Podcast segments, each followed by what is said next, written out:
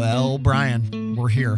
Graham, we're back. It's uh, another Real Stories with Graham and Brian here. Today, we have, uh, I think, an awesome topic. I think so too. I'm looking forward to this one. Yeah, we've had a lot of, actually, just people have requested this one. Um, we've danced around it several times. And um, this week, we're going to just talk about the Wyandotte Indians that lived, uh, the Native American group that lived in Upper Sandusky from around 1630 to 1843. Yep. I, I bet you, uh, bet a lot of people out there didn't even know that they haven't been here the whole. T- they hadn't been here the whole time. Right, yeah, the Wyandots came here uh, down from Michigan. Uh, well, originally from around Toronto, over to Michigan, down. North Shore Lake Huron. Yep, and down the Sandusky Valley to the Upper Sandusky. Yep. Sandusky. Up the Sandusky River. Yes. Uh, the translation of Sandusky could be lots of things, but I've always went with that water in pools description. So, yeah, this is a it's an it's a tough topic. It is. Um, and Brian and I have tried as, as hard as we could to be fair um, and just re- be real about it, right? I mean, Right. it's real stories. We're just trying to. We've we've looked through. Actually, sprawled out in front of us right now are are three books um, and probably a hundred pages of printed uh, uh, resources. History doesn't always fit neatly into a nice little index of, of uh, you know, clean things to discuss. Sometimes there are dirty little secrets that we need to talk about, but it, I, I think, and Graham agrees with me, I think, on this, that we need to discuss it. We need to talk about it so that we understand it. Um, and if we don't, then we're doomed to repeat it. Yeah, um, and in, in this case, um, the the Wyandotte story we're going to get to is how the Wyandotte Indians the were removed from Wyandotte County in 1842. The, the treaty with the Wyandottes in 1842, and then their uh, ultimate removal to Kansas and Oklahoma and Michigan in 1843. Uh, it's a story that we've heard a little bit bits and pieces throughout our lives and wanted to get to the bottom of it. We're going to try to put a timeline together for everybody so that they understand that it how how long it took for all of this to happen because it wasn't just overnight. It's a very interesting story because, uh, as, far as I can tell, there was never a period of extreme strife between the, the the American settlers that were coming here and the natives. Certainly, there were individual instances, Sure. um, but there, you know, there was never any kind of real war. Right? Colonel Crawford was the last time the Wyandotte Indians and the Americans Engaged. engaged. Yeah. Uh, so you know, and and there was certainly political and legal manipulation on the part of the American government. John Johnson, uh, not John, yeah, John Johnson, John Johnson, and Andrew Jackson. Andrew Jackson, the you know the the all that stuff. There there was definitely manipulation, but I think that the Wyandots, because they were badasses, handled themselves really well, and they ended up getting a treaty that they wanted. Now you'll you'll hear Graham referred to the Wyandots as badasses several times. I want to I want to clarify a little bit what he means by that. It, it's not like they were standing outside in the alleys waiting to beat people up. What No. what he means is that they were they were intelligent and able to kind of form their own opinions and form their arguments and form alliances and and just do the things that modern uh, intelligent people do. Yes. So they were ahead of the curve, uh, probably ahead of the curve for a lot of the Americans at the time. Even uh, they they had a, a knack for thinking big picture. Yeah, So- they they were an awesome people. Yeah. They are an awesome people, and Yep. I think that's part of the story is that the Wyandots didn't go away.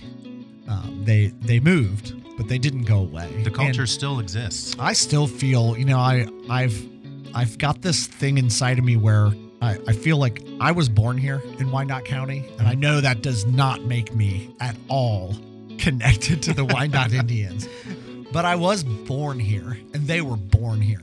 Yeah. Uh, Tarhe, well, Tarhe wasn't born here, but you know, the the most of the Wyandottes that lived here were born here, and I think there is something about being born in a place that gives you some geo emotional I- connection. I, I think uh, you know, depending on your your views of religion, it's it's it's not out of the realm of possibility that the energy that existed within those people was yeah. somehow transferred to like your ancestors, and then eventually into your mother, and then eventually to you as you were born. Yeah, it's So- getting deep, but I, I- totally, yeah. I know because that's exactly what I'm thinking. There's a connection to the land. So yeah, so hopefully Brian and I will do respect to this topic.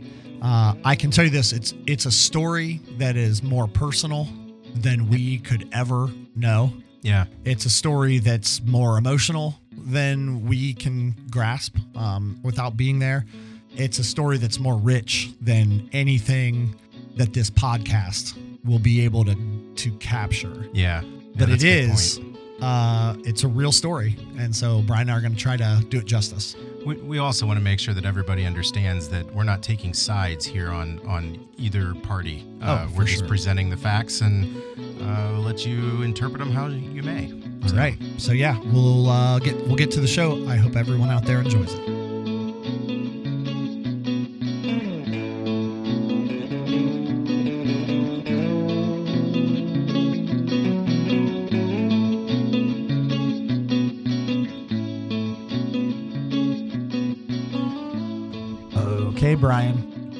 So let's just do this. yeah, let, let's do this. Uh, for just just for a little context, Graham and I have been sitting here. We we there's a lot of delicate information as we you know discussed in the intro. A lot of delicate information to kind of cut through, and we want to make sure that everybody understands what's going on here. Uh, we we're trying to figure out, trying to do the right thing, I guess, because you know, like Grandpa always said, just do the right thing. Yeah, old grandpa. Man, Yeah. what a good dude.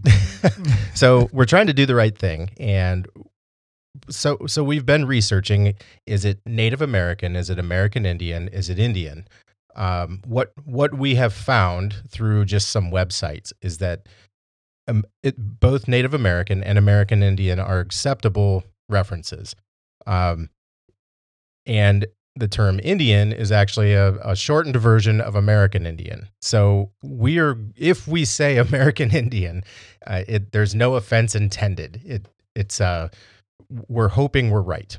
Yeah. Well, and we're just you know we're gonna do it how we can do it, and we're we hope that everyone realizes that we mean uh, we're we're trying to respect everything here. We're trying, we're just trying to tell the story we but- are. And and, in as, and as honest terms as we can. Yes. Um, I tend to, if I am talking about Native Americans, I say Native Americans. Yeah. But when it's a tribe, it it rolls off the tongue more.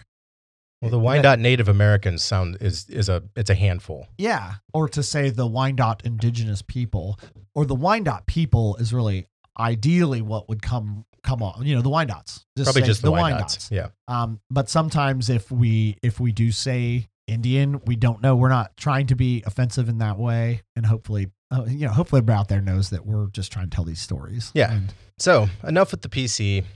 Let's start. Let's let's go to the north shore of Lake Huron. this story begins. Um, who knows? Pre, you know, in the 1500s in can what is now Canada, in between the Georgian Bay of Well- Lake Huron and Lake Ontario. I, I think the story as we know it, but but the the population or the the people probably go back way further than that. Oh Uh, well, yeah, yeah. You know, as far back as time, you know, as, as Um, man has been around. Um, Well, the- maybe. I mean, it, it could have been a, a thousand years before that, which you know, Yeah. because because there were mound building cultures and in there somewhere also. We don't know how the mound building cultures morphed into. Uh, like the, the modern day Native American populations that we consider to be, uh, you know, The- normal. As a real story, the only place we can start is in the year 1615 there you go. when Champlain, a French explorer, missionary into looking for furs in Canada, uh, discovered the the Huron people, um, and they called them the Yendots. Yeah. Uh, and that's where that came from. Actually, I, you know, I was born, I was raised in Upper Sandusky, and I definitely learned about the Native Americans in, in school. And then I went to college, and I, I, you know, I've been studying this stuff for a long time. But I was in Toronto for my brother-in-law Alex bachelor party. I, I was with you. You were with me. and um, there was a historical marker down by we we went all the way down that you one guys, day. you guys went that day. Yes. Yeah, I stayed back with somebody, but yeah, You and Corey. Maybe me and Davis, yeah. Yeah. Uh, and I went down and and down on Lake Ontario, there was a historical marker for the Yendot Indians, the Yendot Native Aboriginal First People of that area. And I remember thinking, boy, that that It's- sounds a lot like Wyandotte. Oh, yeah. What Wyandotte was Anglic. What's the term? Ang- Anglicized. Anglicized. Thank you. Yeah. And uh, so anyway, on the that northern shore of Lake Ontario, where Toronto is now up through the Georgian Bay of Lake Huron, is where the Wyandotte people come from. Uh, as far back as we know. So, so let me give a, a quick lesson here. Graham just used a, a million dollar word, anglicized. Uh, it, it's actually really important that everybody understands when Europeans first started coming to North America, a lot of these words didn't exist in writing. So, so what they had to do is they had to kind of interpret. They had to hear what what the population was saying, the Native American population was saying, and then try to spell it out the best they could. So imagine being the first person in the world to hear the word Potawatomi. Well, how are you going to spell it? Well, the next person might spell it a little bit different, and the next person after that, and the next person after that. And then you get into the problem where you have the English language and the Dutch language and the French language all kind of melding together, and they're all spelling these words differently. So, so they're trying to use the alphabet that they know, the 26 characters in the alphabet that they know, to spell these Native American words that have never been written down before. So, what Graham's describing is a great example of that, in that the Wyandotte or Yendot or Wendot, W E N D O T is another way I've seen it spelled. Um, basically, it's all the same people, it's just different versions of the same name. Right. Yeah. And so, uh, d- yeah, so that's where that word comes from. Uh, there's a bunch of different uh, explanations out there of what like Huron means. Sure. Uh, and it could be all sorts of different stuff. Huron, Huron, Huron. Yes, exactly. So anyway, so they did, Champlain found them uh, and taught them some Catholicism, and Mhm. actually that Catholicism will stick with them for the next 200 years. Mhm. Uh, and when John Stewart comes in the 19 in the 18 teens, um, they are they're not a Christian people, but they did have some. They're old- familiar with Christianity. Yes, yeah, it wasn't completely foreign to them. Yeah. Uh, so anyway, there are probably twelve thousand natives that lived of, of the Wyandottes that lived up there, and then around 1639, uh, they got hit with the pox. Uh, get vaccinated, people. No, I'm just kidding. uh, they got hit with the pox, and um, they then became weakened, and the Iroquois, those big bullies, um, the the Iroquois, um, and then went kind of into maybe, like a twenty year sort of period where they didn't get along so well. And before, uh, by, by about 1639, um, it was getting bad, and there was war between the Iroquois and the Wyandots. Uh, somewhere in between 1648 and 1678, the Wyandots are sort of pushed north and west across Ontario, uh, modern day Ontario. They end up uh, over around Detroit, up around Mackinac. Um, maybe by the 1680s, they are beginning to move south, and sometime around 1710, they uh, made their way to the Sandusky Valley. Uh, 1710 and Yeah. and that had so over a period of about 100 years they were move gradually moving south and west Yes, exactly. Yeah. A little bit at a time as uh, you know pick up move 50 miles try to get away from the the fray uh Yep. move on a little bit more Yeah. O- On the Wine.Nation Nation website, which is a great website. it really is Oh, man, yeah that's, they- that's a fantastic resource It really is. Yeah, lots of what I've gathered has come from there. Um, but it, it says in there that by 1720, most of the Wyandotte Nation was living in Ohio. Mhm. Uh, and then by 1723, they establish a village in Upper Sandusky.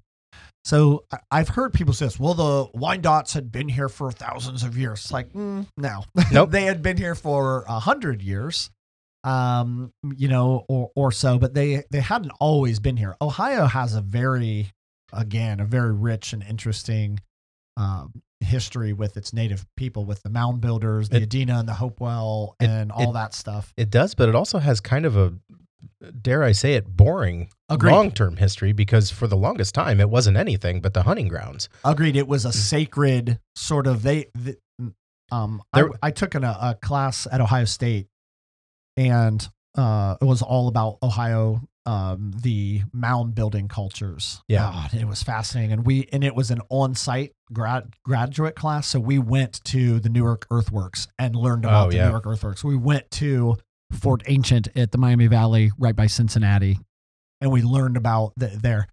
But one and that, thing, and that was a thousand years before it was, it was during the time of 5,000 Jesus. years. Yeah. It was 2,000 years ago. years ago. Yeah.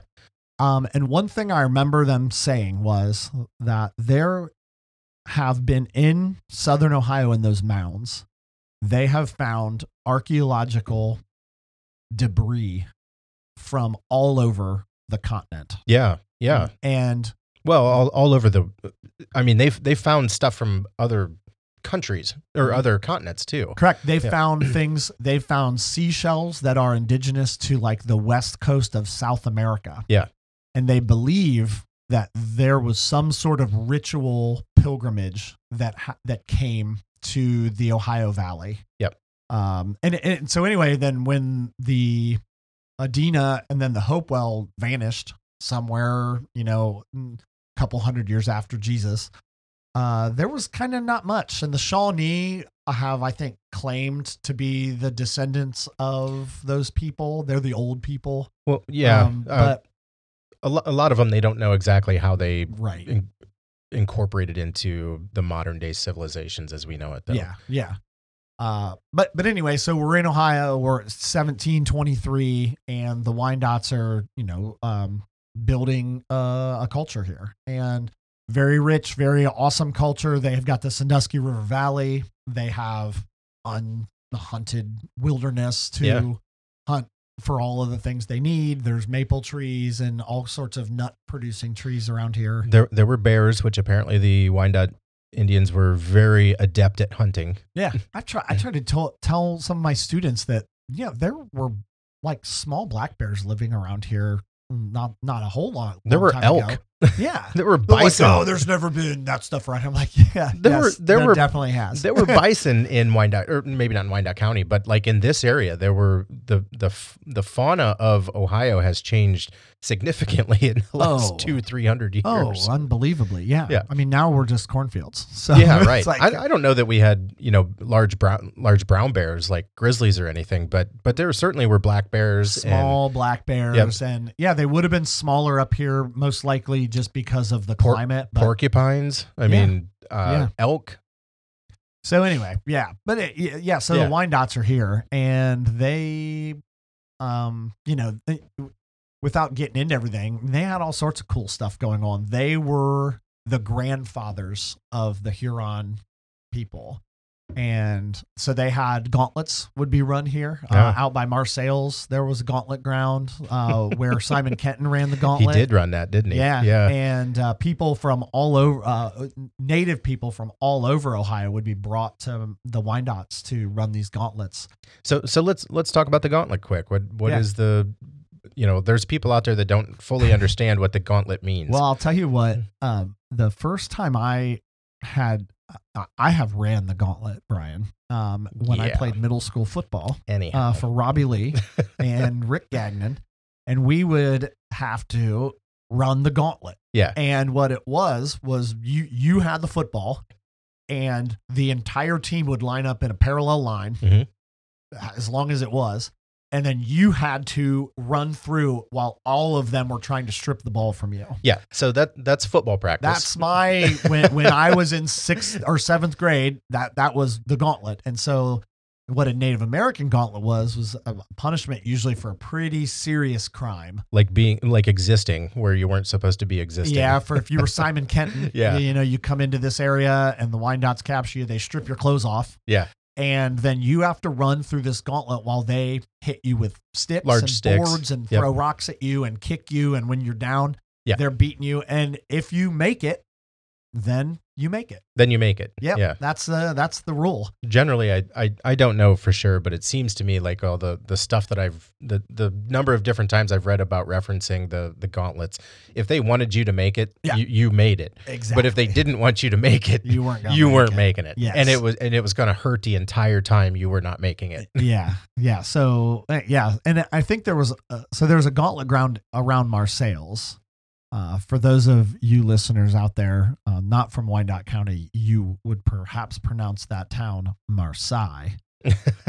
but round these parts, we call it Marseilles. So uh, anyway, they ran a gauntlet out there, and then I think there was one out by uh, Cranestown later um, that that came into play. But anyway, they they were a well respected tribe. Yeah. for sure. And um, you know they they had all sorts of cool rituals, and um, you know there's 13 clans, and you know we could go through. It's like the big turtle, the the little turtle, the mud turtle, the wolf, the bear, the beaver, the deer, the porcupine, the striped turtle, the highland turtle, the snake, and the hawk Yeah. clans. And each clan had their own Did you- village. Did you just ramble those off the top of your head? No, I have a list. I will admit that I have a list. If I could ramble them off, I'd be impressed with myself. That's I can okay. barely remember my kids' names. So, um, any anyway, yeah, and they, you know, they had laws, they uh, unwritten laws, but they did have all sorts of, you know, they it was a pretty vibrant, thriving culture of Mhm. people that lived here. They had a jail, you know, and all all sorts of stuff. So any anyway, they are here. And as we get into like the, you know, early 18 or I'm sorry, late 1700s, they have an encounter with Colonel Crawford that Brian and I have already told the whole story about. Um, and and I think if if we maybe get to that point of you know in in 1782, 83, the Wyandottes have an encounter with Colonel Crawford. They them and the Delaware annihilate them. they, they they made their point. and they made their point. They burn Colonel William Crawford at the stake, and the American people sort of Took note. took note. And uh, a- after that, there was an, you know, people attempted to to revenge Colonel Crawford's, you know, uh, uh, character, and nobody did it. No one came here. They the Wyandottes had um they had proven their point, and things were Listen, the, here, here's here's something else we have to take into consideration, and and this is something that we don't talk about really enough. This whole corner from from where we're at right now, Wyandotte County, up into basically up into the southwest corner of Ohio, it was swampland. So so there was no reason for us to for anybody to want to be here anyway. There there wasn't anything here but typhoid and uh, malaria and just disease and stuff like that because it was all the Great Black Swamp. Now, with the Great Black Swamp, and, and George Washington actually quoted this while he was uh, while he was mapping this section out for the the soldiers who fought in the French and Indian War in the seven, in 1770. He said there were wolves, cougars, bear, bison, and elk found across the state. Yep. So it, it was it was a good place to live on the edge of, which is basically what the Wyandotte Nation was essentially doing by living in Wyandotte County, because they had access to all that great hunting grounds and all that great, you know, swampland and and just really horrible land to to be in. But they didn't have to live on it. They lived they lived in the high grounds of Wyandotte County. Yeah, So- yeah, exactly. It, it, you know, we Brian and I love it here. Uh, yeah, but yeah, there, there is geographically, it's it's an interesting spot um, because we're very near. You know, we, we can walk about 16 miles south and get on the Scioto River and head to the Ohio River and Yeah. be, you know, in a few weeks emptying out into the Gulf of Mexico, or we can walk about 300 yards and get on the Sandusky River and end up in Lake Erie and head out the St. Lawrence Seaway eventually. I can also uh, turn the sprinkler on in my backyard because there's fresh water here. So suck it, Southwest. Yeah, yeah. Uh, it there's it's it's not the most exciting place in the world. No, but it's a flyover. Geographically, it's it is a unique little spot. Yeah, I- I mean, and our- everybody is our- in a unique spot. but- People have settled here because for a good reason, because it had everything that you could ask for to survive. Yes, exactly. So, um, okay, so Colonel Crawford, after that, there is, you know, relative. I, I guess I'm just going to call it relative calm. Mhm. Um, there had been some treaties, you know, um, uh, starting around that time, Treaty of Fort Stanwix, um, that opened up the basically the Ohio Valley to native settlement. Um, and then, uh, then we get to, I, I would say probably where, well, you could say the Treaty of Fort Stanwix is the beginning treaty of Wyandotte or of Native American cultures being forced out of Ohio. Uh, but I think if we uh, get to uh, the year 1785, 1785?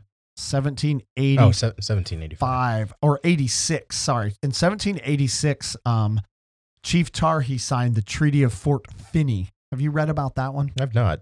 No. Um, Finney? F I N N E Y? yeah, Treaty of Fort Finney. Hmm. Um, it was at at uh, Fort McIntosh.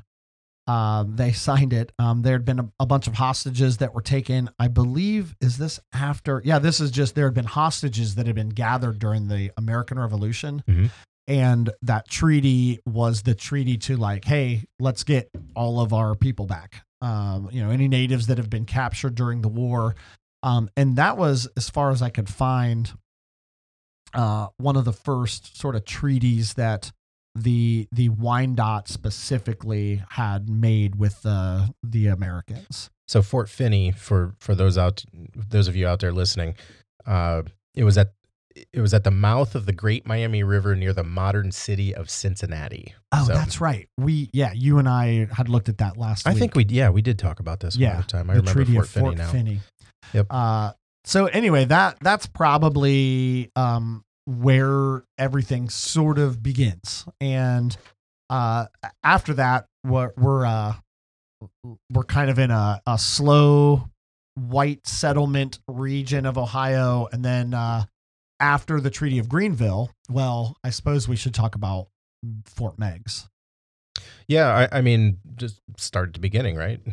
Okay, well, let's start at the Battle of Fallen Timbers in 1794, which is up by Toledo. If you go to Levis Commons Mall, you know it's it's uh, around in that region around Fort Meigs today.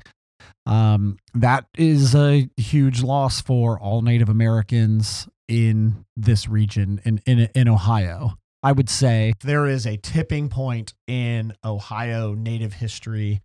It has to be the Battle of Fallen Timbers. Mad Anthony Wayne goes up. It's called Fallen Timber. You know why it's called Fallen Timbers? Because a tornado went through the night before that, or a, or a really bad storm anyway, and there were trees down everywhere. Yes, trees fallen down everywhere. Well, anyway, after that battle, the Wyandottes, uh, all the clans fought there, and they uh, they came out of it devastated. Um, it it, it is the devastating uh, battle for all of the native people of Ohio, but definitely the Wyandotte. Twelve of the thirteen sachems died at the Battle of Fallen Timbers, and the only one to survive is our most famous Native American chief, who is. Sitting Bull? No, I wish Sitting Bull. no, uh, Um, uh, maybe a guy Tarhe. Tarhe. Uh, chief Tarhe was the only one to survive. Tarhe, whose nickname is the Crane, he was tall. He's probably six four. He's yeah, he's a, Um, he's a six footer. He's a big dude. He's Yeah. like a George Washington of the Wyandottes. Yeah, yeah, tallest guy in any room. Tallest guy. tallest guy in the wigwam. Yes, tallest guy in the wigwam. Uh, and so Tarhi survives and comes back to Ohio, uh, probably slightly dejected. Um, he had been wounded in his elbow. Mhm. Um, never fully recovers necessarily from that as kind of like a, a bad arm the rest of his life. But he decides, look, this is it's a it, we can't beat him. Uh, and I think it's sad, but that's I think where he was was like, look, we we can fight this. These guys are too good. Uh, there, there's too many of them. Their weapons, the way they fight. Turns out they're willing to die. Yes. and um, so he uh, signs the Treaty of Greenville in 1795, which is the treaty that opens up northern Ohio to white settlement in 1795. So pre statehood. There there still were designated uh, Indian reservations, but they they weren't called reservations. I don't think at that point yet. Um, but there still were dedicated Indian reservations, and but the white settlers uh, had access to them or or were allowed to enter them, just not necessarily settle in them. I, yeah, I I think that especially with the Wyandots, they were they were interested in um American goods. They were interested in, in assimilation because it meant peace. Agreed. And that point. and that's Tarhe. I think Tarhe's legacy is that he felt like peace was the answer. Yeah. And I obviously Tarhe didn't want the Wyandots to end up living in Kansas. I, um, but I think he knew that if they fought, they were going to die. Yeah. And so, um, you know, he just picked the side of peace, which I I can understand. That's how I would be. I mean, it, if if you have no choice, if if your only if your only option is to die, I mean, why wouldn't I choose peace over to die? Yeah. So so yeah, so it's Chief Tarhe is the main Indian delegate, kind of spokesman there. Uh, he'll give a, a an awesome speech right towards the end. Uh, but it's a bunch of people there. William Henry Harrison's there. Meriwether Lewis is there. William Clark is there. That's where those two meet. Leather Lips, Roundhead, Blue Jacket, Little Turtle, just to name a few. But Tarhe is definitely the main signer, the main sort of leader of the group at that meeting. So this is still fallen timbers, right? We're, Uh, we're this still is at fallen. after fallen Post fallen- Timbers. just Yes. fallen tim- yeah.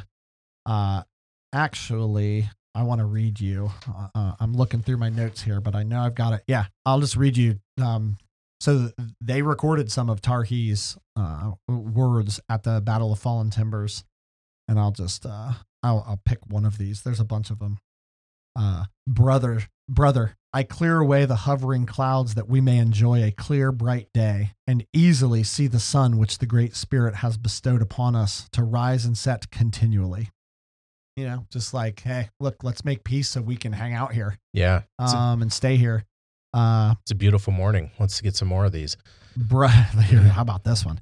Brothers, listen. I now wipe your body clean from all blood with this white, soft linen, and I do it with as much tenderness as I am capable of. You have appointed this house for the chiefs of the different tribes to sit in with you, and none but good words ought to be spoken in it. I have swept it clean. Nothing impure remains.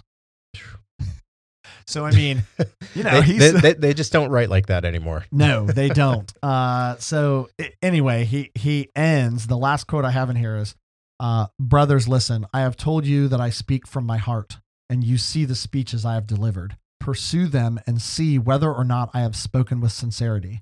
This is all your brothers of the different nations present have on this day to you." So he he signs the treaty. Uh, and Greenville gives up about two thirds of northern Ohio. Um, Yeah. Gre- I don't know. It's Fort Loramie. It was around Loudonville, right? Around um, Mohican or uh, yeah, Mohican State Park. Um, we'll have to look. I think the Treaty of Greenville was signed down by Dayton, down Uh, around Dayton. I, I know that there's a historical marker down by, uh, down by, yeah, I'll look here. You you you look it up. Yep. I I think that. Um, and this is why we do this, right? It's like Yeah. there's so much. It's it, it's it's thick, and and we get into the weeds, and you guys might be listening, like, good lord, just These guys us- are idiots. just tell us something that's real. Uh, but it's it's hard. But I, as far as I know, the Greenville Treaty line Oh. starts down around Fort Loramie, southwest of Dayton. So so you're right. I Okay, uh, it was Darke County, which is down. Uh, it's Greenville. It's Greenville, Ohio. yes, yeah. What is it? Okay. And I should mention, Fallen Timbers was in '94. The Treaty of Greenville was in '95, 1795. Blue Jacket was there, you know, at, at the at Fallen Timbers. Any, anyway, uh, the Wyandotte, the Delaware, the Shawnee, the Ottawa, the Miami, uh, the Kaskaskia Indians, um, all signed that Treaty of Greenville. Um, it, it basically gave up Northwest Ohio and it gave twenty thousand dollars in trade goods for um, Southern Ohio. The the a lot of Indians received an annual annuity, um, and it allowed trading posts in Indian territories. And I believe there was a trading post, and Brian, you might know this because it's out in your stomping grounds.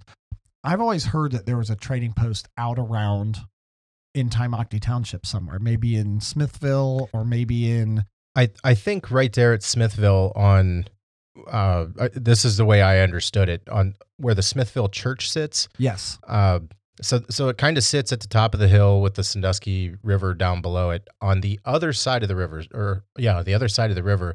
So where like modern day Smithville sits, I think on the what would that be north uh, east side of the river and 67 crossing.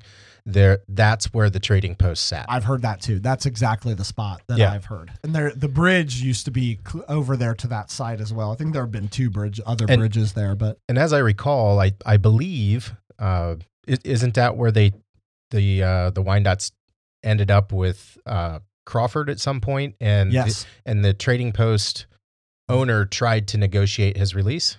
that's where Gertie tried to. It was it. Gertie? Gertie Okay. was like, "Dude, just escape. I got my, you know, I got, I've got a slave. He'll meet you here." And that was where he was like, "Oh, I don't think I have the pluck to do it." The Uh, pluck. yeah. I haven't So- the pluck to do that. So okay, so it's 1795, and now the uh, Southern Ohio has now been turned over to um to the white people. Uh, this is where um, the story of Tecumseh sort of begins as well. Uh, uh, Tecumseh was a young man at this time whose father had been killed, and uh, he he becomes extremely against white encroachment in Ohio and begins that pan Indian alliance that will attempt probably the best hope that the native people ever had of of forming what would have become like a, a some sort of pan Indian country uh, in the interior of, of of the country. But he doesn't, uh, and obviously we know that. So So to to to clarify my earlier statement, I was wrong. It was not signed down by. It, it was down by Fredericktown. There is a there is a historic marker for the Greenville Treaty line, but it's it's just for the line. It's not for where it was. okay, I- yep, yep. Is that where it cuts and goes north? Uh, the, apparently, there's like six or eight of them Yeah. Okay. designate the line. okay. So yeah. so I can't say for sure exactly which one cuts north there, but uh, somebody was really proud of the, the Treaty of Greenville line. Yeah, well, you know, it's a treaty. So, um, uh, 1795, uh, you know, and and on, we see several treaties. Um, Yeah. The Treaty of Detroit in 1807, and then the Treaty of Brownstown, which is up around Detroit, and the Treaty of Maumee Rapids in 1817. And I think that one, the Treaty of Maumee Rapids, which is also called uh, the Treaty with the Wyandots. And that is when the Wyandot Reserve was set aside in 1817, a 12 mile by 14 mile reserve that surrounded Upper Sandusky. Today, if you took the borders of Wyandotte County and sort of shrunk them in by about seven miles, six miles on each side, uh, you end up with what was the Wyandotte Indian Reserve. Mm-hmm. Um, there was another reserve out by Osceola that was about a square mile around Osceola, and then there was another one Mm. uh, up in Tymochtee, right by the, the the town of Tymochtee. It's at the town of Tymochtee. It's in it's in Tymochtee Township. It's on the uh, so if you if people listening, if you know where 103 State Route 103 comes west out of Carey and then heads north for about a mile and then heads east into Sycamore, uh, right right there at the intersection of 103 and 53 is the the unincorporated, I believe, town of Tymochtee in Tymochtee Township. That was known as the Cherokee Boy Reservation. Correct. Anaru. Yeah, um, was a Cherokee that lived with the Wyandottes, and they said, "Look, we've got this. You know, this is great for the Wyandotte people, but we have a Cherokee that's living here. We, we and- got this treaty coming up. Do you want anything? Yeah. Yeah. They they eventually then um so so then things began uh to negotiate It- at the, in the Treaty of Fort Meigs or the Treaty with the Wyandotte or the Treaty of Maumee Rapids uh which was in 1817 uh the Wyandottes were given $4,319 American dollars for that land eh, that that they had ceded and then they were also promised a $500 annuity every year. They would get $500 from the U.S. government uh, that would go towards education, uh, which they used. And Brian and I, Brian mentioned this in the intro that the the Wyandottes are a very intelligent people, and that's not to say that all Native Americans aren't intelligent, but the Wyandots were American intelligent. They had studied American law a little bit. They had uh, guys like um, William Walker and John Hicks were very educated in like white schools down around Columbus. Uh, Walker went to a school in Worthington. Did he? Yeah, Huh. uh, and They had and started the assimilation process. They had. and they had embraced it. And they did. About half of the Wyandots seemed to embrace um, this new lifestyle. Uh, and then it also so happens that 1817 is when John Stewart shows up. So it's a big year for the Wyandottes. They sign this treaty. They end up on. Oh, they're also given a, a, reserve, a reserve that's now Killdeer. oh, Uh, was part of that part of that deal. So um, more swampland. th- Thanks, guys. And, the Wyandottes at this point are pretty much engaged in like a a full on uh, operation to uh, uh, assimilate into American culture. Uh, they're becoming Christians. They're building. They begin building log homes. Uh, the, um, a, a white settler that came through Upper Sandusky in the 1830s said that you wouldn't notice it from a white village. Hmm. Uh, that it it very much seemed like a a white village. Uh, now, all of this, I, I guess I didn't mention the reason in the Treaty of Fort Meigs in 1817, uh, or the, the treaty with the, sorry, the Treaty of Maumee Rapids in 1817, the reason the Wyandottes were on the right side of that is that during the War of 1812, the Ohio country and the Great Lakes were a crucial region um, that really the, the British were trying to control. And Tecumseh and almost every other Native American people in Ohio joined Tecumseh and the British to fight the Americans. And the Wyandots sided with the Americans. Which which going back to what Graham was stating earlier about uh, Catholicism and the French uh, moving moving into the area, um, that northern boundary with the British and the other tribes that the Wyandots were not siding with was probably the reason that allowed uh, uh, Stewart, John Stewart, to come into the area wi- as with the Methodist Church because Catholicism was being pushed off essentially at the northern front by uh, by America and by the Americans and the the Wyandotte Nation because that was associated oftentimes with uh, the French coming yes, down. exactly. That's So- exactly right. So it left kind of an opening in the bottom for and from the east as the burned over district. Yep. Uh, Yep. The Methodist burned over district in Western New York um, pushed into the Ohio country. Correct. Yeah. Yeah. So they, um, so yeah, eh, the the War of 1812 is a huge uh, boost for Wyandotte American relations, and um, and, and a lot of stuff comes from it. We we end up with this reserve and an annuity. We we pretty much become the the native tribe that is um the the most accepting of white settlement in this area.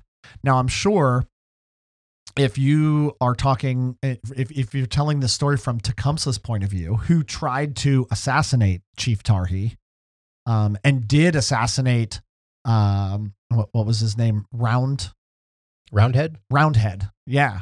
Is that right? Roundhead? The one that's down, he Yeah. has the monument down by. Well, there's a the zoo? town. Yeah, down down in uh, southern Hardin County. Yeah. Southwest Hardin County.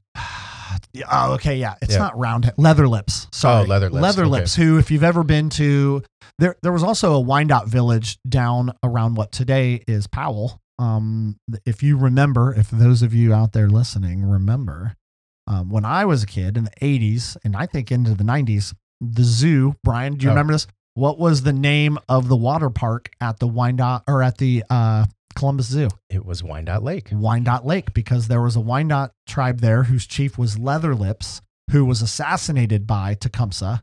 They sent assassins to kill Tarhe, and he escaped because why, Brian? Because he's a badass. Because he's a badass. Because he's a survivor.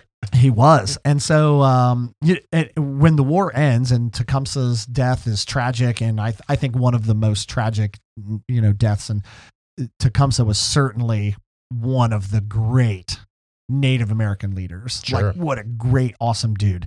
Some of his quotes, he and uh, William Henry Harrison met Yeah. somewhere around Upper. Uh, Harrison was stationed in Upper at Fort, Fort Ferree. and which is basically where our courthouse is right now. yeah, Tecumseh was somewhere in the you know was over by the Tippecanoe Wabash rivers, uh, which is around Fort Wayne today. Mhm. Uh, and they met in the middle somewhere, and probably around Lima, I would I would guess. But they met, and Tecumseh said, "This is paraphrasing, but you know, from William Henry Harrison's words, uh, he he's like, look, I think you know, you guys should make a deal with us." And Tecumseh was like, "No, we're not making a deal."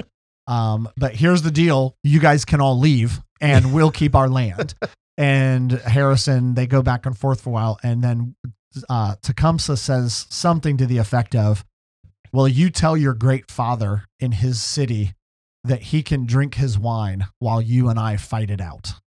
and he's talking about Madison, um, and I think he's talking with wine. I think he's referring to Jefferson. Kind of Jefferson was a big wine drinker, and everybody knew it. Uh, he says he will drink his wine in his city whilst you and I fight it out. Yeah. that's a great line. It, it's it's basically his way of saying you're going to die while you're while the man who's sending you into battle doesn't care. Yeah, he's drinking wine, Yeah. sitting in a city named for himself. Yeah. you know, or you know, you're you're going to just die while that guy is comfortable and warm at night. You're, Yes. you're stuck in a tent every night. yeah. Yeah. Um, also, after the War of 1812, um, a gift is given to the Wyandotte people from the U.S. government, Brian, um, that doesn't still stand in its original form, but that is still one of our historical markers in Wyandotte County Ah, or a historical site. yeah, and and it's uh it's it's actually a fascinating site, and it's It one is? of one of my favorites. Uh, it's the first Indian mill of Indian Indian. It's the Indian mill. Yep. Uh, that is now the Museum of Indian Milling. Yes. Museum of Milling. Yeah, it's an old, and it's an old grist mill. Grist, Uh, grist mill. grist mill yeah, uh and uh if, if you've never been to indian mill uh, if you're from wyandotte county you know what i'm talking about uh there's a cool old mill which now is actually um a mill that was built uh later uh the original mill that was built after the war of 1812 is about 300 feet south of the current mill Yeah. uh right around kimmel's Yeah. kind of kimmel's mark kimmel's backyard sorry mark uh but uh yeah the the original one was built by charles and or john garrett maybe both of them Okay. uh like built the that Garrett's mill Inn.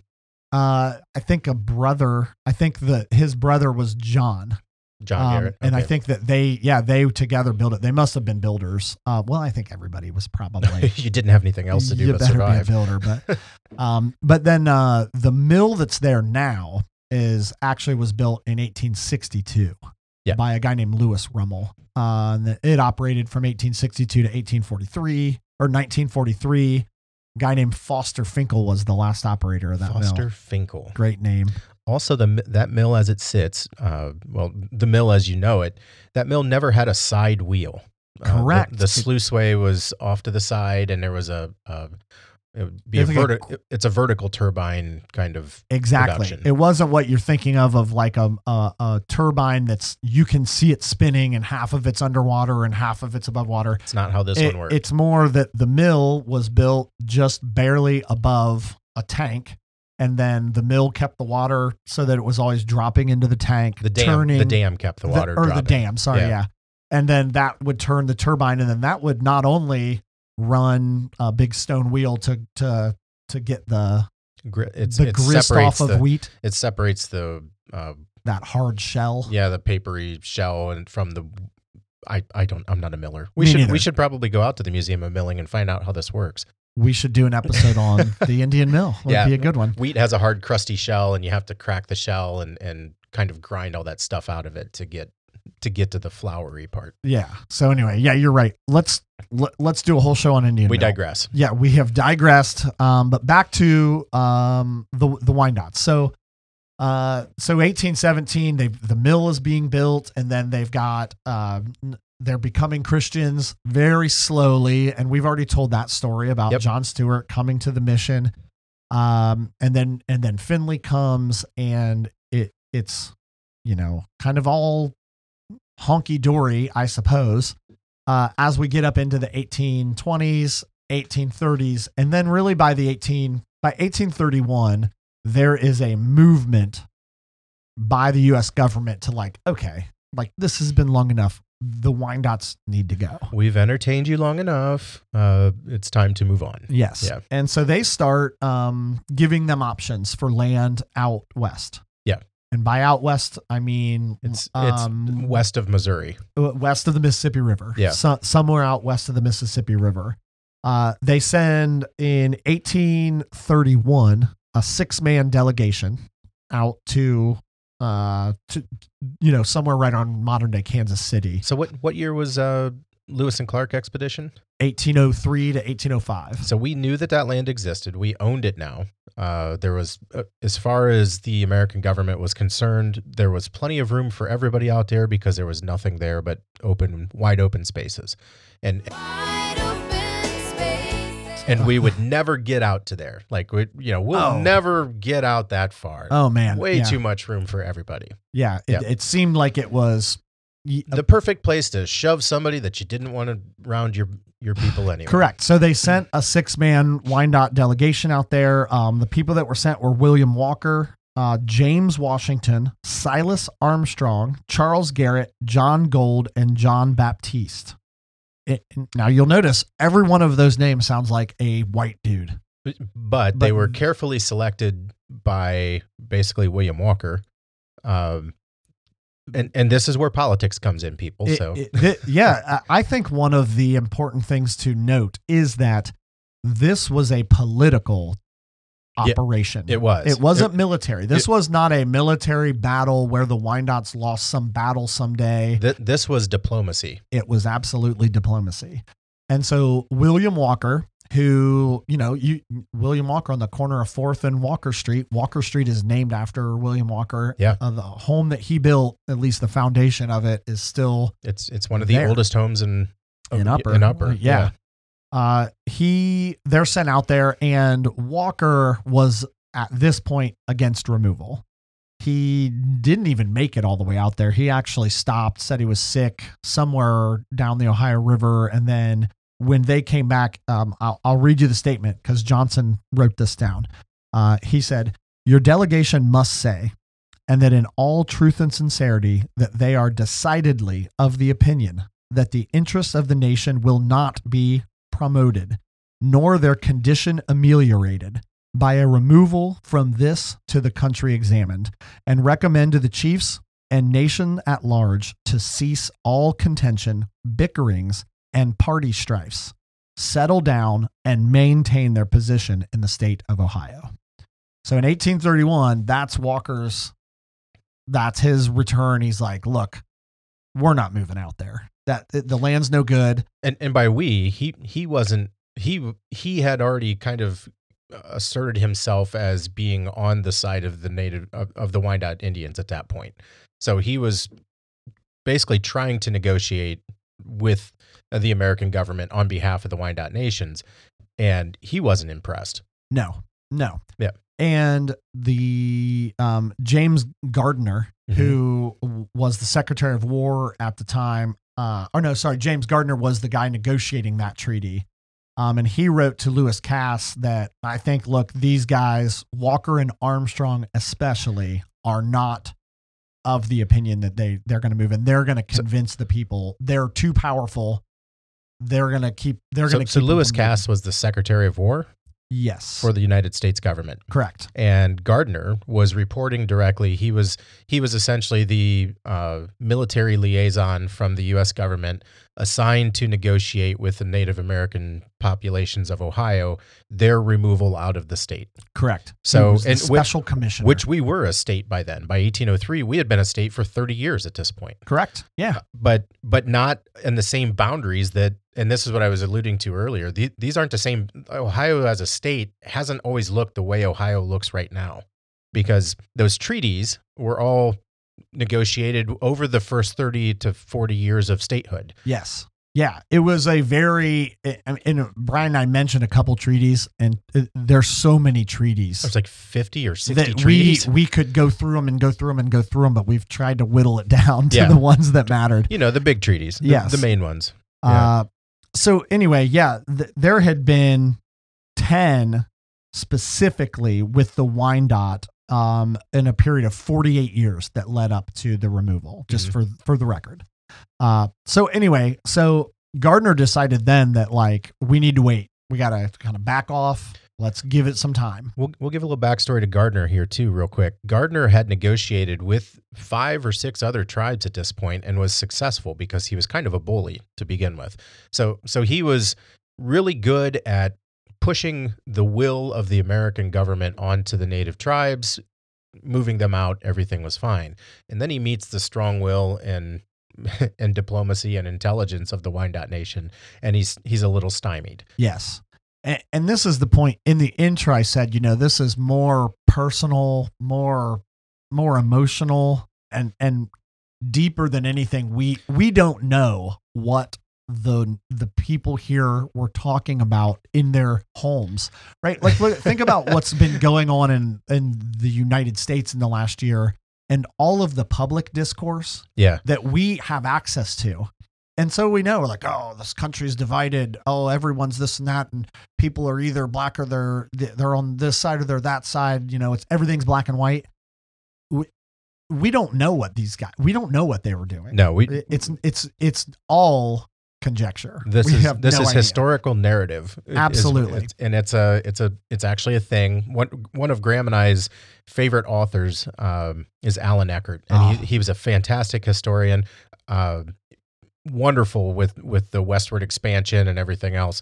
But Allan Eckert took a lot of liberties in his writing because he could. Because he, if you have the historical perspective, when it comes to writing dialogue, we don't know what they were saying. Right. We have no idea. Yeah, we we don't know what we, we don't know what between the logs and his wife were talking about um, when when they really made these decisions like as families, which is probably what they were doing. She's probably nagging him about taking the trash out, just like Yeah. every other married man. You know, Yeah, get down to the river and get me some fresh Yeah, water so I can, man. you know, yeah. how do you expect me to make dinner with this dirty water? so uh, yeah, so by 36 in 1836, the Wyandots did agree to give up some land out by Osceola, and they ceded um, a few a, um, a, a few hundred acres of land, a couple hundred acres of land out by Osceola. Then in 1838, um, another um, uh, treaty was attempted, and at that point, Gardner said he thinks that about 50% of the Wyandottes are desirous, and this is a quote, were desirous to emigrate. Uh, and indications of further progress um, could be made by 1840. So by 38, Gardner thinks they're getting somewhere. And I want to mention this because I think it might be what people don't understand. The Wyandottes had pretty much become two p- political parties. One that was a Moravian Christian Mhm. praying uh, white assimilation group, and another what that they called traditionalists, Traditionalists. the yeah. the traditional Wyandottes. And believe it or not, the traditional Wyandottes are the ones that wanted to leave. Yeah. they were like, "Look, th- this is not fun these, anymore. these people suck. these people suck. It's kind of like you know you you getting run out of your neighborhood, Yeah. and the the the ones that had assimilated wanted to stay. And I I think it's important to remember that the ones that wanted to leave are the ones that we might think are the ones that wanted to stand their ground and like we're Wyandotte Indians, But it wasn't. But it was the opposite. They'd been moving around for 200 years. What's another move, right? They, Yeah, I mean, to them, it's just where can I go to survive and be left alone? cor- correct. And they that's what they wanted. They wanted to be live out my life uh, and be happy. Now, I said earlier that uh, that the William Walker expedition out west to to the Kansas to the Kansas area that it was uh, it was hand the guys were handpicked by him. Yeah. So yeah. one of the problems that uh, Gardner had is that when William Walker and his crew returned in 1832 in January or February, whatever it was in 1832, right. that's when that that's when things kind of started going sour because that's when William Walker said, "Listen, this isn't that land's not great out there. We we don't we don't want to move out there. Nobody wants to move out there." And that's when Cass started writing, or that's when Gardner starts writing to Secretary Cass that I'm not impressed with uh, William Walker. I think he handpicked these people and planted this seed in their head that they shouldn't be moving. And basically, it was all ne- negotiation. And and Gardner wasn't happy with Walker. Correct. Yeah. Well, yeah. And and I think they weren't happy with Gardner either. Oh no, they weren't happy with and Gardner. so that's why in 1841 they bring in John Johnson this is 10 years after the first Yeah. expedition west to see the land. and they bring in John Johnson who had previously lived among the Wyandottes. Mhm. Uh, and knew more about them. They respected him more, and it's it's John Johnson, Johnson Street, Johnson Street. uh, that is going to end up getting this treaty done. And I, uh, when I bring up Johnson and him living here, uh, I think it brings up another interesting point. Uh, Johnson says that in 1840 that he would suspect that about a quarter of the Wyandotte Indians had intermarried with white people. Mhm. So the Wyandotte story again, it's so complex, and there's just so much there, like there were al- there were a lot of white whites living amongst the Wyandots. There were a lot of blacks living amongst the Wyandots. Yeah. The the Wyandotte nation as we know it was not wa- was very homogenous. I'm gonna make it or no, Yeah, opposite. opposite. Yeah. Yeah. It was not homogenous. No, it was. It's not like it was a bunch of uh all Wyandotte that had never Yeah. had any exposure. Like these are these are a complex, very open minded, culturally diverse Yeah. people. Eh, which I think just makes it fascinating. And, Yeah. again, it's back to what I said. I, we have no idea the actual complexity of what was going on in the 1840s when this was happening, but we do know that they're they're a diverse people. They're smart. They're educated. Here's what uh, Johnson says about uh, by 1841, uh, Francis Hicks, Hicks Street. Hicks Street. Uh, Francis Hicks was the chief. And Johnson says uh, this of him The chiefs of this nation are unusually cautious, cunning, and prudent men. The principal one, Francis Hicks, is educated and is all informed and intelligent. There are about 60 white families living on the reserve as renters and croppers. So just that, that statement right there that, you know, they're cunning, pruning, uh, not pruning, Prudent. uh, prudent uh, men, right? Like these are smart, wise, cautious, Mhm. long-term thinkers. Like these are, I think the word that, that would best describe them would be deliberate. yes, yes. So let's uh let's let's take a break here, Graham. Real Stories podcast listeners, this is your host, Graham Treadway, and I have something very serious to tell you, and that is thank you. Uh, over the last year, Brian and I have gotten to hang out and record these podcasts with the hope that someone would listen, and people have been listening, and it's been quite honestly a humbling experience for Brian and I, not only to learn the stories that we're telling, but to help other people hear these stories. It's been really great and uh, it's not just brian and i that do this. Um, we've, we've had a lot of help from ben zisler who's recorded all these ukulele riffs you hear in the background. Greg moon did our intro and outro music for us. Our wives help us out a ton uh, just with telling us what sounds good and what sounds not good. And uh, jordan lawrence gave us the idea for the name. Uh, it's just been a great experience and brian and i are humbled and super appreciative. Thank you and keep listening. Now back to the show.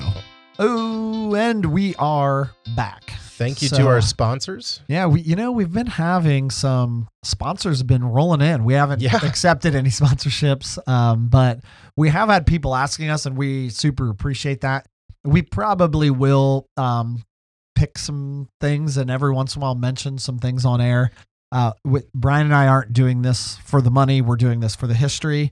Uh, but you know, we we've had some offers that are interesting to us, and and businesses that we appreciate. So w- we definitely are Yep. super appreciative of that. Very, very. And Uh, and I I have to say I'm I'm uh I'm sitting here trying to work through my bifocals and and I, it's it's not doing very well. I really think I need to go see Kip Newell for my uh for some new glasses. if any of you picked up on a Oh, shameless plug, that's good. He's the best eye doctor in the world ever. so uh, yeah, uh, great guy, great Yeah. guy.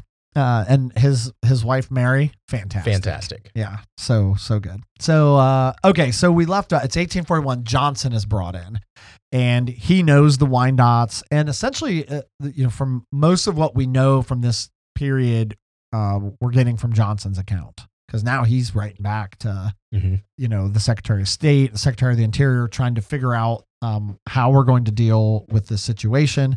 And it comes down to uh, four things. The Wyandots were interested in four things. One, okay, if we're leaving, what are you going to pay us? Like, we're, we're not doing this for free. What will our annual, a, a perpetual annuity be? We want, What's we our want new, some yeah. money. What's in it for us? Uh, the second one was Would the government provide a school and expenses to assume the tribal debts? Um, the Wyandotte tribe, th- this was part of what's known as the factory system. Uh, that actually, that George Washington had sort of concocted was well, what if we loan them money? And then they'll be in debt to us. Eventually, we'll be able to collect on that debt and they'll pay us with land. Jeez. Uh, and I know it's not good, but that's I know it's just part of kind of how it worked. Rich And- people always find a way to get everything, don't they? Jeez. Um, the the third thing was would they be paid for their improvements on their land? So there was one thing Mm. like, okay, you're going to pay us for the land, but like I I built a house here. Yeah. Uh, so will we be paid for our land? And then um, the the most important thing was where are you going? Where, where will our new lands be? And so in 1841, that negotiation process with Johnson began and was pretty extensive back and forth for quite a while. Um, but eventually, Johnson is going to find the right piece of land, and the Wyandots are going to agree uh, uh, agree to the settlement, and uh, that will become known as the Treaty uh, at Upper Sandusky, uh, which was signed on March seventeenth, eighteen forty one. Uh, I think it was. Um, then completely ratified in October of that year. Uh, Like, By the time it got back to Congress, and then it was uh, official. But you know, I'm not gonna. I, I have it in front of me, and you can Google this. If you Google, uh, you know, treaty with Upper Sandusky, uh, Treaty of Upper Sandusky with the Wyandots, you can find it. Uh, and what it did was, it basically, I'll read you the beginning. The Wyandotte Nation of Indians do hereby cede to the United States all that tract of land situated, lying, and being in the county of Crawford and state of Ohio, commonly known as the residue of the large reserve, being of their remaining lands within the state of Ohio and containing 109,144 acres, more or less. Um, and that that's how the treaty starts out. And then essentially what the treaty does is it, it to, to just be kind of brief about it. Uh, I'm going to make sure I tell you it all right. So it was, they gave up 113,140 acres um, in Ohio and in Michigan. In exchange, they got 148,000 acres west of the Mississippi, which we'll, we'll get to, and expenses for removal, a perpetual annuity of $17,500 a $500 a year fund for education and the full value of all of their improvements on their land and th- their debts of $23,860 were all paid. Uh, and that's the treaty uh, uh, of with the Wyandots. And and the descendants of Cherokee Boy, I believe, Yeah. had something out of there also. Like like there, the the funny thing about it, when you read through the the actual treaty itself, there were several prominent Wyandotte peoples that also got things For sure. Line, Oh, yeah. like line items. There were. almost. Uh, here, here's one. This is interesting. Article eight: The United States engaged to provide and support a blacksmith and an artisan black and an assistant blacksmith for the Wyandotte Nation, and to furnish annually a sufficient quantity of iron, steel, coal, files, tools, and all other things necessary and proper in such an establishment, and to erect a suitable shop and house or houses for the residence of the blacksmith and his assistant. So they get a blacksmith shop too. Yeah.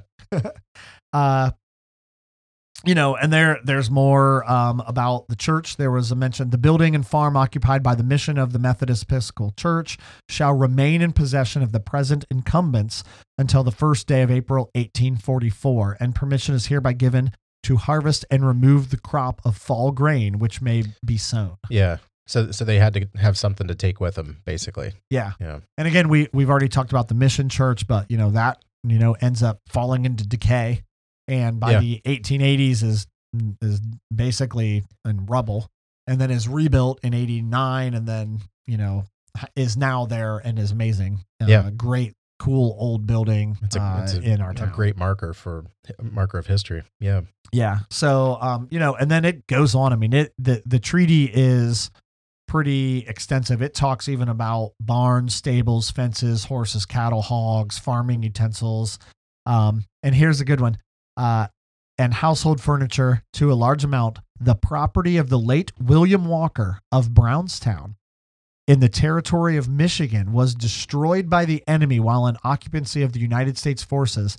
And by reason of his attachment to the cause of this country, being a native citizen, taken prisoner in early life by the Wyandotte Indians, intermarried, and ever afterwards living among them, the evidence of all which is ample and conclusive, there is therefore granted unto Catherine Walker, widow of the said William Walker, and to his heirs the sum of three thousand dollars in full satisfaction of their claim to be paid by the United States to her or them after the ratification of this treaty. So, like you said, there's individuals mentioned. Yeah. And that story right there about William Walker, like, what a fantastic, Yeah. we could do a podcast just about Just on William Walker. William Walker, right? Yeah. I mean, it's, it's, it's, again, such a rich story that unfortunately is, is a lot of it unknown, right? Yeah, uh, Cherokee Boy, for instance, you know, Cherokee Boy was uh, uh, Ora- Oranu as. H O R O N U, as Graham was talking about earlier. He lived to be 110 years old. Died in 1837, supposedly. Yeah. you know, I, I don't or I, I don't know if they were calculating in days different back then. I I doubt it. say. I mean, I, I, I mean, I mean, I would imagine that's true, right? Uh, or it's a real story. well, I guess we'd have to see his birth certificate. Yeah. yeah, exactly. So, okay, so they they signed this treaty in 1842, but then they have essentially like a year uh, to, you know, tidy things up and Collect your it- grain. it- this is when Colonel or this is when Charles Dickens comes to Upper, drinks from the well at the the old spring and talks about how the Wyandots had done, you know, that it, it was a close vote, but they did agree on it and they all kind of decided, okay, this is this is what we're doing. Uh I I've got two things I've I've got to read. Yeah. And uh the the one is uh the farewell address that was given by Squire Grey Eyes uh, Mm. on July 9th, 1843. The Wyandots gather at the Old Mission Church. Picture it.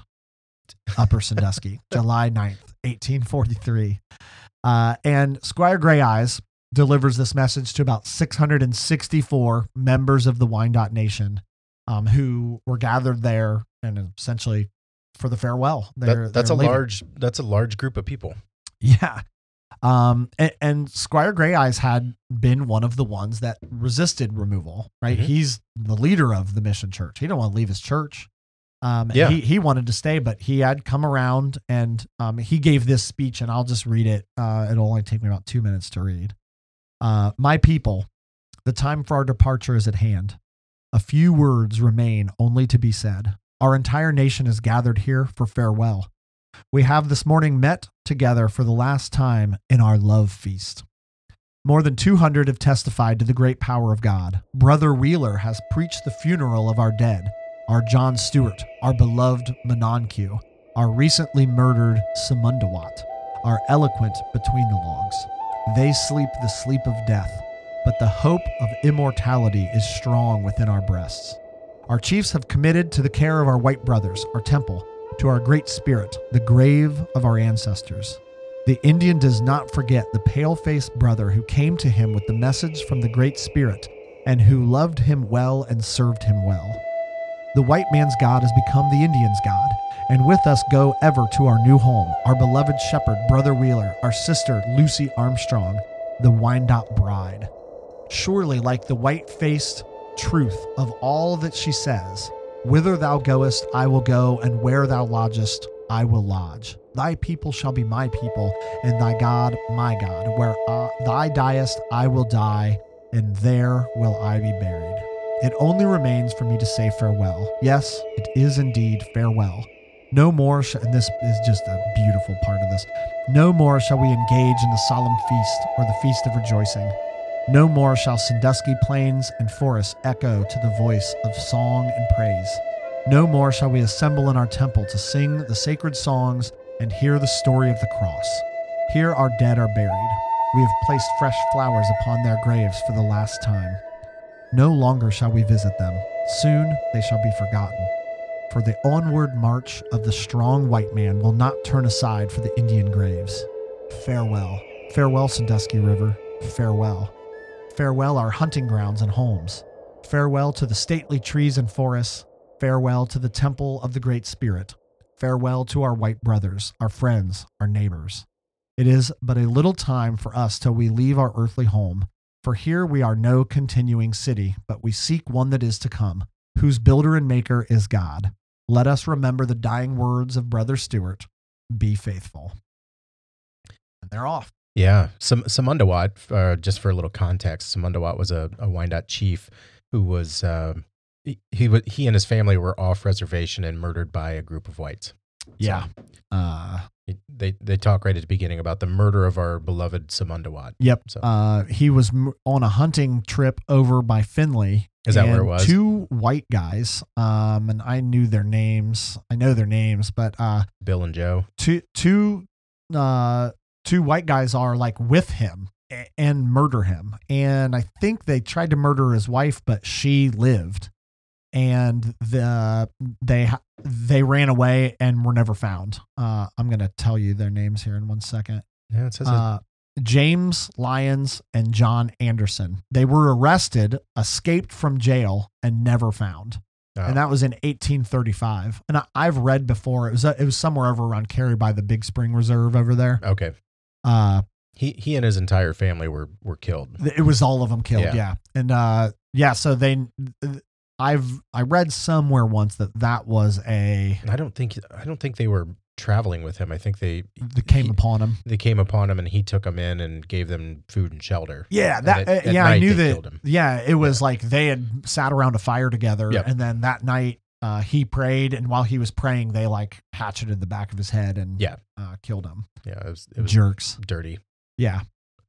Uh, so yeah. So anyway, that was Squire Gray Eyes, you know, saying farewell at the old mission. Uh, I've always been touched by that. You know, just it, it, we don't have that many things that we know that the Wyandottes said, Yeah. right? That that were recorded. So that one was.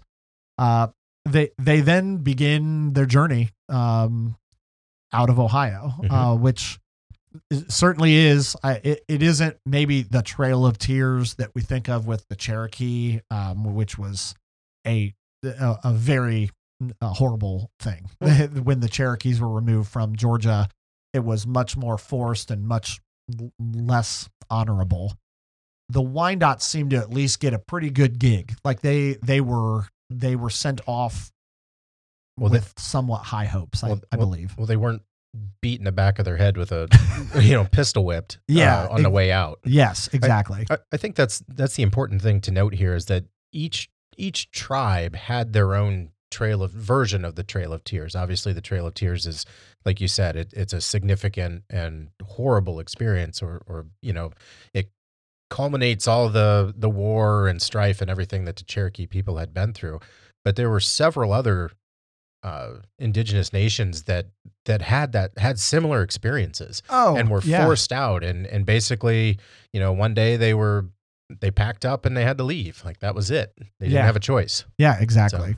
Um, and and so they left, and as far as I can figure, um, from what I've read, um, pretty much took like sixty-seven south. yeah Uh, yeah it was, that was the the Uh, the Wa- the Wapatomika Trail, which I The ba- ba- trail, basically yeah. went down to Wapakoneta. yeah Um, and they went, uh, uh, but kind of south. They went um, probably through around Kenton now, and then down through Bellefontaine, Bellefontaine, Urbana, um, and made their way down to like some- the mouth of the uh, Miami River right Correct, and then down to the Or the- Cincinnati, down to the Ohio and Cincinnati. yeah the headwaters of the Miami and then down to the mouth Correct, and um, at that point got on ships, uh, steamers, and uh, were were taken down uh, to the reservation in Kansas. yeah uh, Oklahoma, Kansas. They they actually ended up in a couple different spots. Um, and I think it actually took them until like 1855 when they ended up where they ended up because they they got down there and they kind of moved around and they they ended up basically at the confluence of the Kansas and the Missouri River Yeah. in in Kansas City, It's in Kansas City. Missouri, Yeah. Uh, or Kansas, City, Kansas. Kansas. Correct. Kansas Yeah. City, Kansas.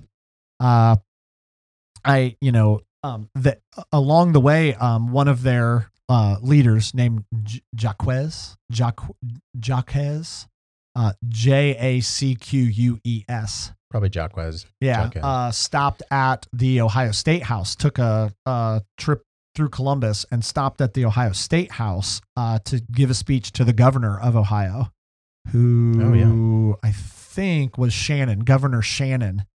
Um, and I I won't read this whole thing, um, but he, I, I'll read you this paragraph. We part with the people of Ohio with feelings the more kind, because there has not been any hostility between our people and your people and ours since the Treaty of General Wayne at Greenville. Almost 50 years of profound peace between us have passed away and have endeared your people to ours. Whatever may be our future fate beyond the Mississippi, whither we are bound, we shall always entertain none but feelings the most kind and grateful toward the people of Ohio. Before Wayne's treaty, there had been a long war between our fathers and your ancestors. At that treaty, our people promised peace, and they have been kept that promise faithfully. We shall forever keep that promise as long as the sun shines and the rivers run. Diplomacy. Yeah, Th- This is, I mean, it's brilliant. Even even in the face of, you know, adver- adversity and and being uh, eschewed out of their their terrestrial homelands, they're still complimentary towards the people who are doing it. yeah. I mean, Uh, that's that's the kind of that's the kind of uh, humility that you don't often see. Agreed. And you know, I'll throw this out there. Um, if anyone from the the Wine, uh, Wyandotte Nation happens to listen to these, which would be awesome. which would be fantastic, and we're open to all of your anything you want to tell us that we're missing or that that we've gotten wrong. But I'm going to read you another paragraph from Jaquez, and, and maybe this will get us an invite. and we, in our part, promise the same kindness to any of your people should they visit us in our far western future home. Our original purpose was to have passed through Columbus on our departing journey from Ohio to the west, but for the purpose of shortening our route on such a long journey, the principal part of our people have passed through Urbana. But although, for the reason stated, our people have passed through Ohio by the shortest route, yet they could not forego the pleasure of sending you their chiefs and addressing you, and through you, the people of Ohio, in the language of truth, friendship, and sincerity. So if you're listening and you want to email Brian and I at, uh, we, we have a web website, uh, realstoriespodcast.com, and you want to invite Brian and I to come, we will be there. Or if you guys are heading back this way, Yeah. we know you know, we talked about um, Chief Billy Friend and and Scott Washburn. I know they have a good relationship, and yeah.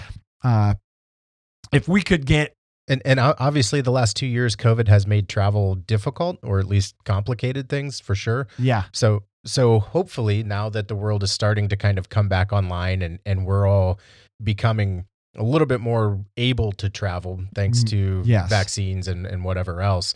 Um, if something happens, uh, if if the Wyandotte Nation has a has a planned visit to Wyandotte County for any reason whatsoever, be it for the mission church or any kind of delegation being sent here, we would love the opportunity to discuss anything at all with agreed. any of them. Agreed. Yeah. And uh, again, we, you know, ha- have the utmost respect for, uh, like I said at the beginning, I, I feel uh, in a weird way like I'm a part of it in a, a very removed way. Uh, but I definitely uh, feel a, a little bit like we're somewhat a part of that nation. I think Graham and I both just feel like the stories deserve to be told. Agreed. Whether, whether they're uncomfortable or not is, is is irrelevant. The stories deserve to be told, and frankly, they deserve to be told by the people who know them best. And Agreed. and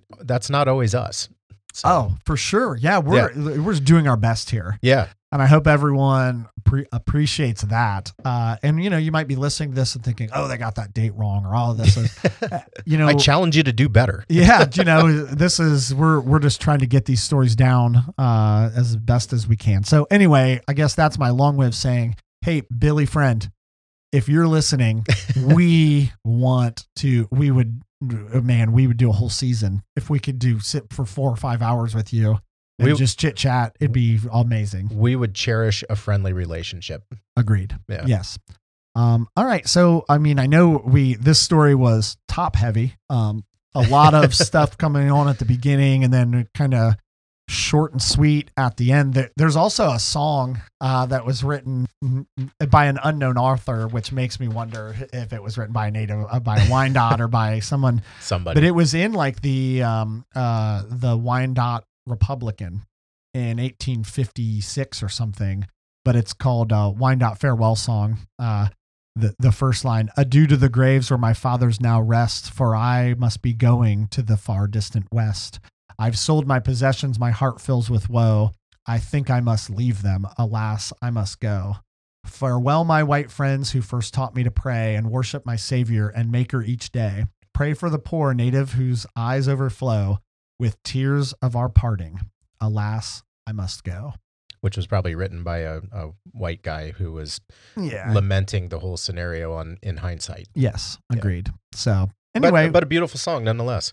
Yeah. So Brian, we have any uh anything else to to wrap up here? I don't think so, Graham. This was this was a, a challenging one. I'll admit. Uh, you know, ni- neither of us are really uh, adept at saying. Be I don't even know how to explain this. Are really good at being PC because we we are we're so exposed to all of these controversial topics every day. Being historians, Yeah, that how how do you how do you soften some of this? it's hard, and I, you know, I try to. I know that I've I've kind of. I do think that this was uh, a somewhat amicable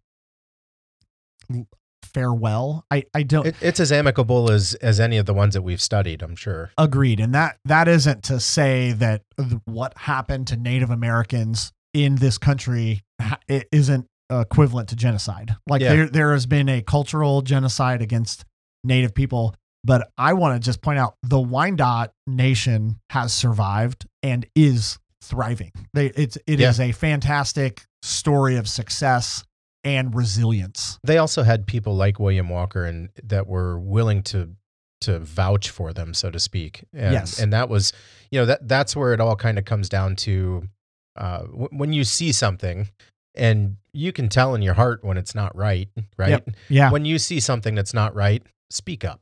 Agreed. Just just say something. That, that's all you have to do. yeah. You know, just don't be an asshole. Yeah. Don't be assholes, people. Yeah. All right. Well, hey, this has been another episode of Real Stories. Brian and I super appreciate everyone We that is do. listening, and you know we're gaining some traction. Please uh, subscribe to the podcast. Uh, you know you, you might be listening to it, but hit that subscribe button. The more subscribers we get, the easier it is for everyone else to find it. Yeah. Also, check out our website at www.realstoriespodcast.com and you can message us through there. You can check out our bios. Uh, we've recently updated some pictures, so Oh, that's cool. We put stuff on there every Yeah. once in a while. yeah. Brian and I, thi- uh, lo and behold, this is not Brian and I's job. so uh, Brian Thank I God, because my wife would leave me. Yeah. uh, no, my wife loves me no matter what, Brian. But I, uh, you know, we we just love that people we're out and about and people are telling us. Um, if you know, Brian and I, despite the fact that we we like people listening to us, we're also not like out in public super outgoing. So if you're somebody that's like, man, my grandpa's story from Vietnam, or my grandpa fought in Korea, my gra- did this, that, that. If you know someone with a great story, please tell us and get us in contact with them because we're not just canvassing the area, No. asking everybody to come talk to us, but we do want to talk to people. Um, and we love doing interviews. I, we're gonna we're gonna try to throw a couple interviews at you here um, in the next couple episodes. Yeah. So stay tuned. This has been another episode of Real stories. Thanks for listening.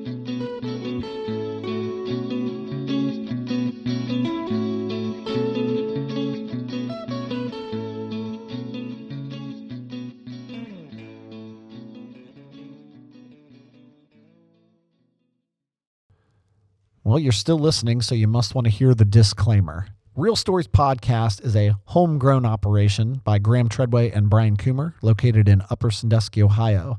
Please reach out at www.realstoriespodcast.com if you have questions or comments. Thank you.